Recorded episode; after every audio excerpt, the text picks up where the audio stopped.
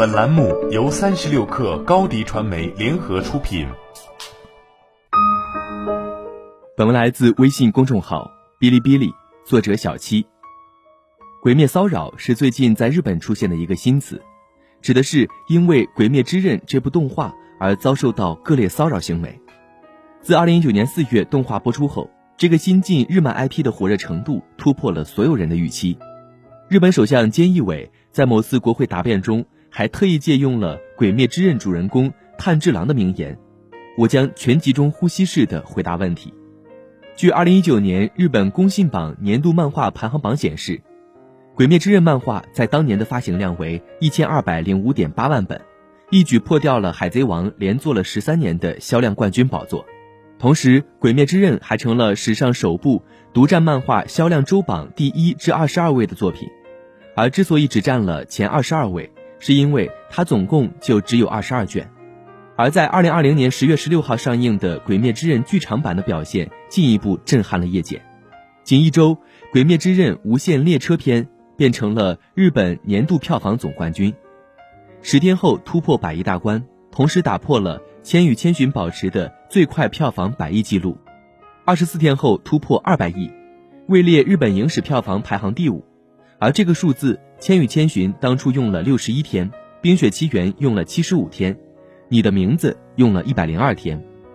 但这时，一个疑问也油然而生：《鬼灭之刃》到底为什么这么火？首先不得不提的就是《鬼灭之刃》独有的泛年龄层的受众，《鬼灭之刃》连载于漫画杂志周刊少年 Jump，这本杂志面向的主要受众群体是少年，但《鬼灭之刃》的受欢迎却能突破圈层，在女性和老年人群体中也斩获了大批粉丝。在传统少年漫画中，女性角色总是容易布满男性凝视。而《鬼灭之刃》是少见的对女性读者友好的少年漫画，漫画家前田久志曾这样评价：这是一部女性角色没有过多性表达的作品，她们很少穿性感暴露的服装，也没有过时的女性应受到保护和退到男人身后的观念，他们和主人公一样需要接受测试和训练，和其他人一起战斗。而在另一方面，主人公炭治郎。也是一个罕见的擅长共情的英雄，炭治郎是一个彻头彻尾的利他的人，这种男人形象对于女性读者来说是非常具有吸引力的。除了共情能力，炭治郎的长子特质也是他能获得女性好感的原因之一。炭治郎是一个会把“我要忍住，因为我是长子”这样的话挂在嘴边的人。那对于老年人来说，《鬼灭之刃》又有什么魅力呢？日本社会心理学家平冈丁认为。鬼灭设定的年代背景是一个大杀器，鬼灭的故事发生在日本大正时期，即一九一二年至一九二六年，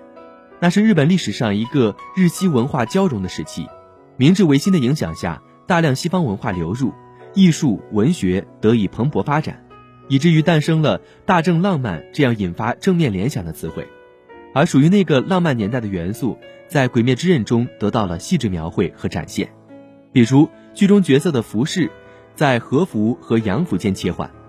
又比如人力车和电车、木屋与高楼并立的社会转型期的独特景象，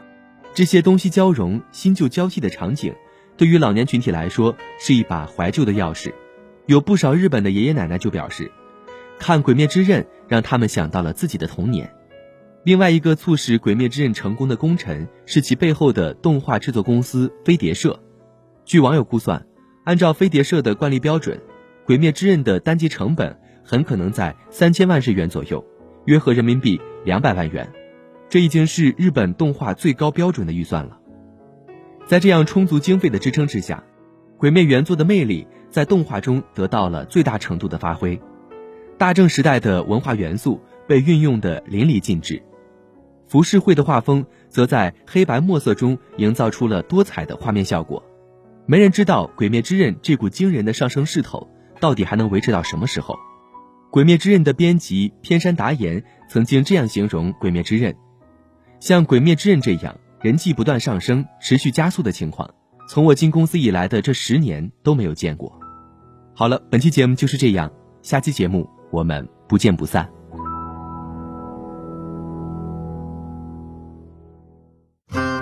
欢迎添加克小七微信 qi 三六 kr，加入三十六氪粉丝群。高迪传媒为广大企业提供新媒体短视频代运营服务，商务合作请关注微信公众号高迪传媒。